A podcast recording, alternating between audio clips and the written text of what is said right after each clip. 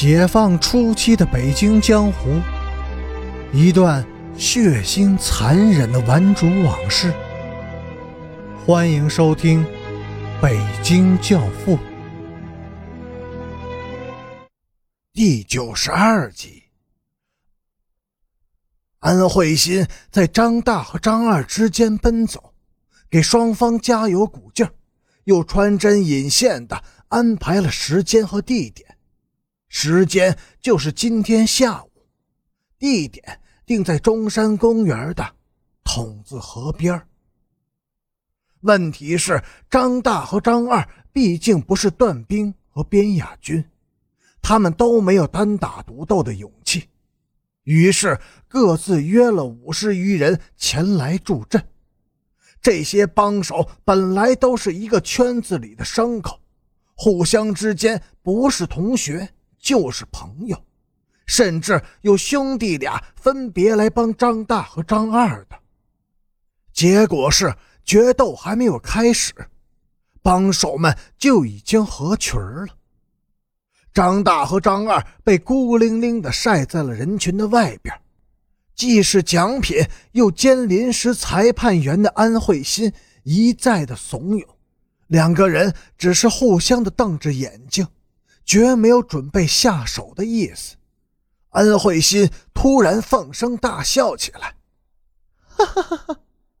不是敌人，就是朋友。你们俩拉拉手吧，或者拥抱一下，亲个嘴儿。至于我，已经名花有主了。”谁？二张紧张的看着安慧心：“不是你，也不是你。我的男朋友是个真正的男子汉。”而你们，充其量只是个大男孩罢了。羞辱使二张低下了头，红了脸。事情本来就到此可以结束了，但是安慧心又说：“你们看。”他指着筒子河上的几条游船，对二张说：“那几条船上的人都是佛爷，长得最帅、最有风度的那个人叫做边雅君。”两年以前，我就把自己交给他了。这是安慧心所犯的一个最严重的错误。玩男人可以，但是不能玩火。二张被激怒了。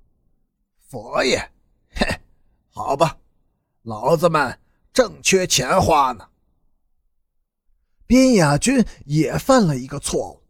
船快到岸边时，他突然收住了桨，船缓缓地滑行了几米，停住了。怎么回事？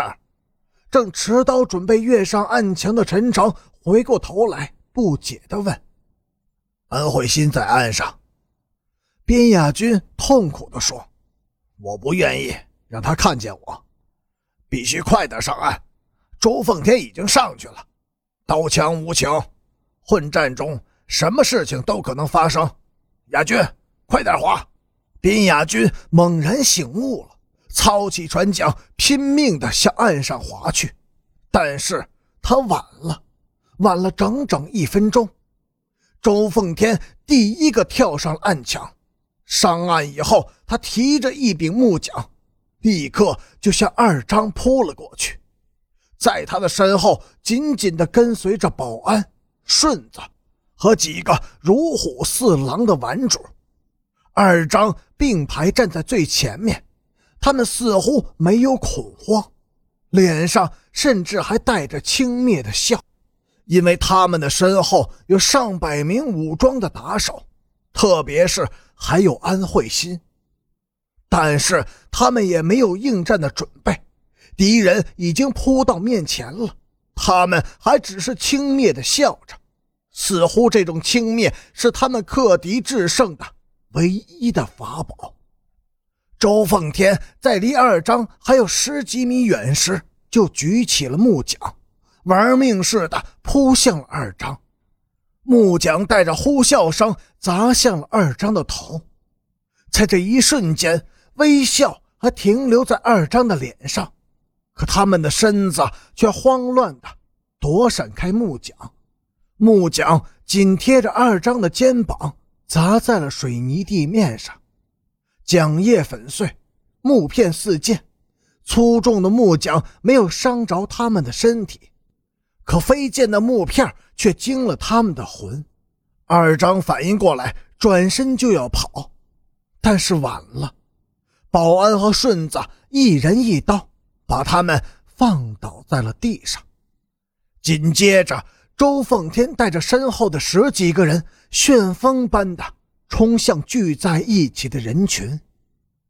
群龙无首，一百多名英雄立刻被这股急速而来的旋风吹得星散，四下奔逃。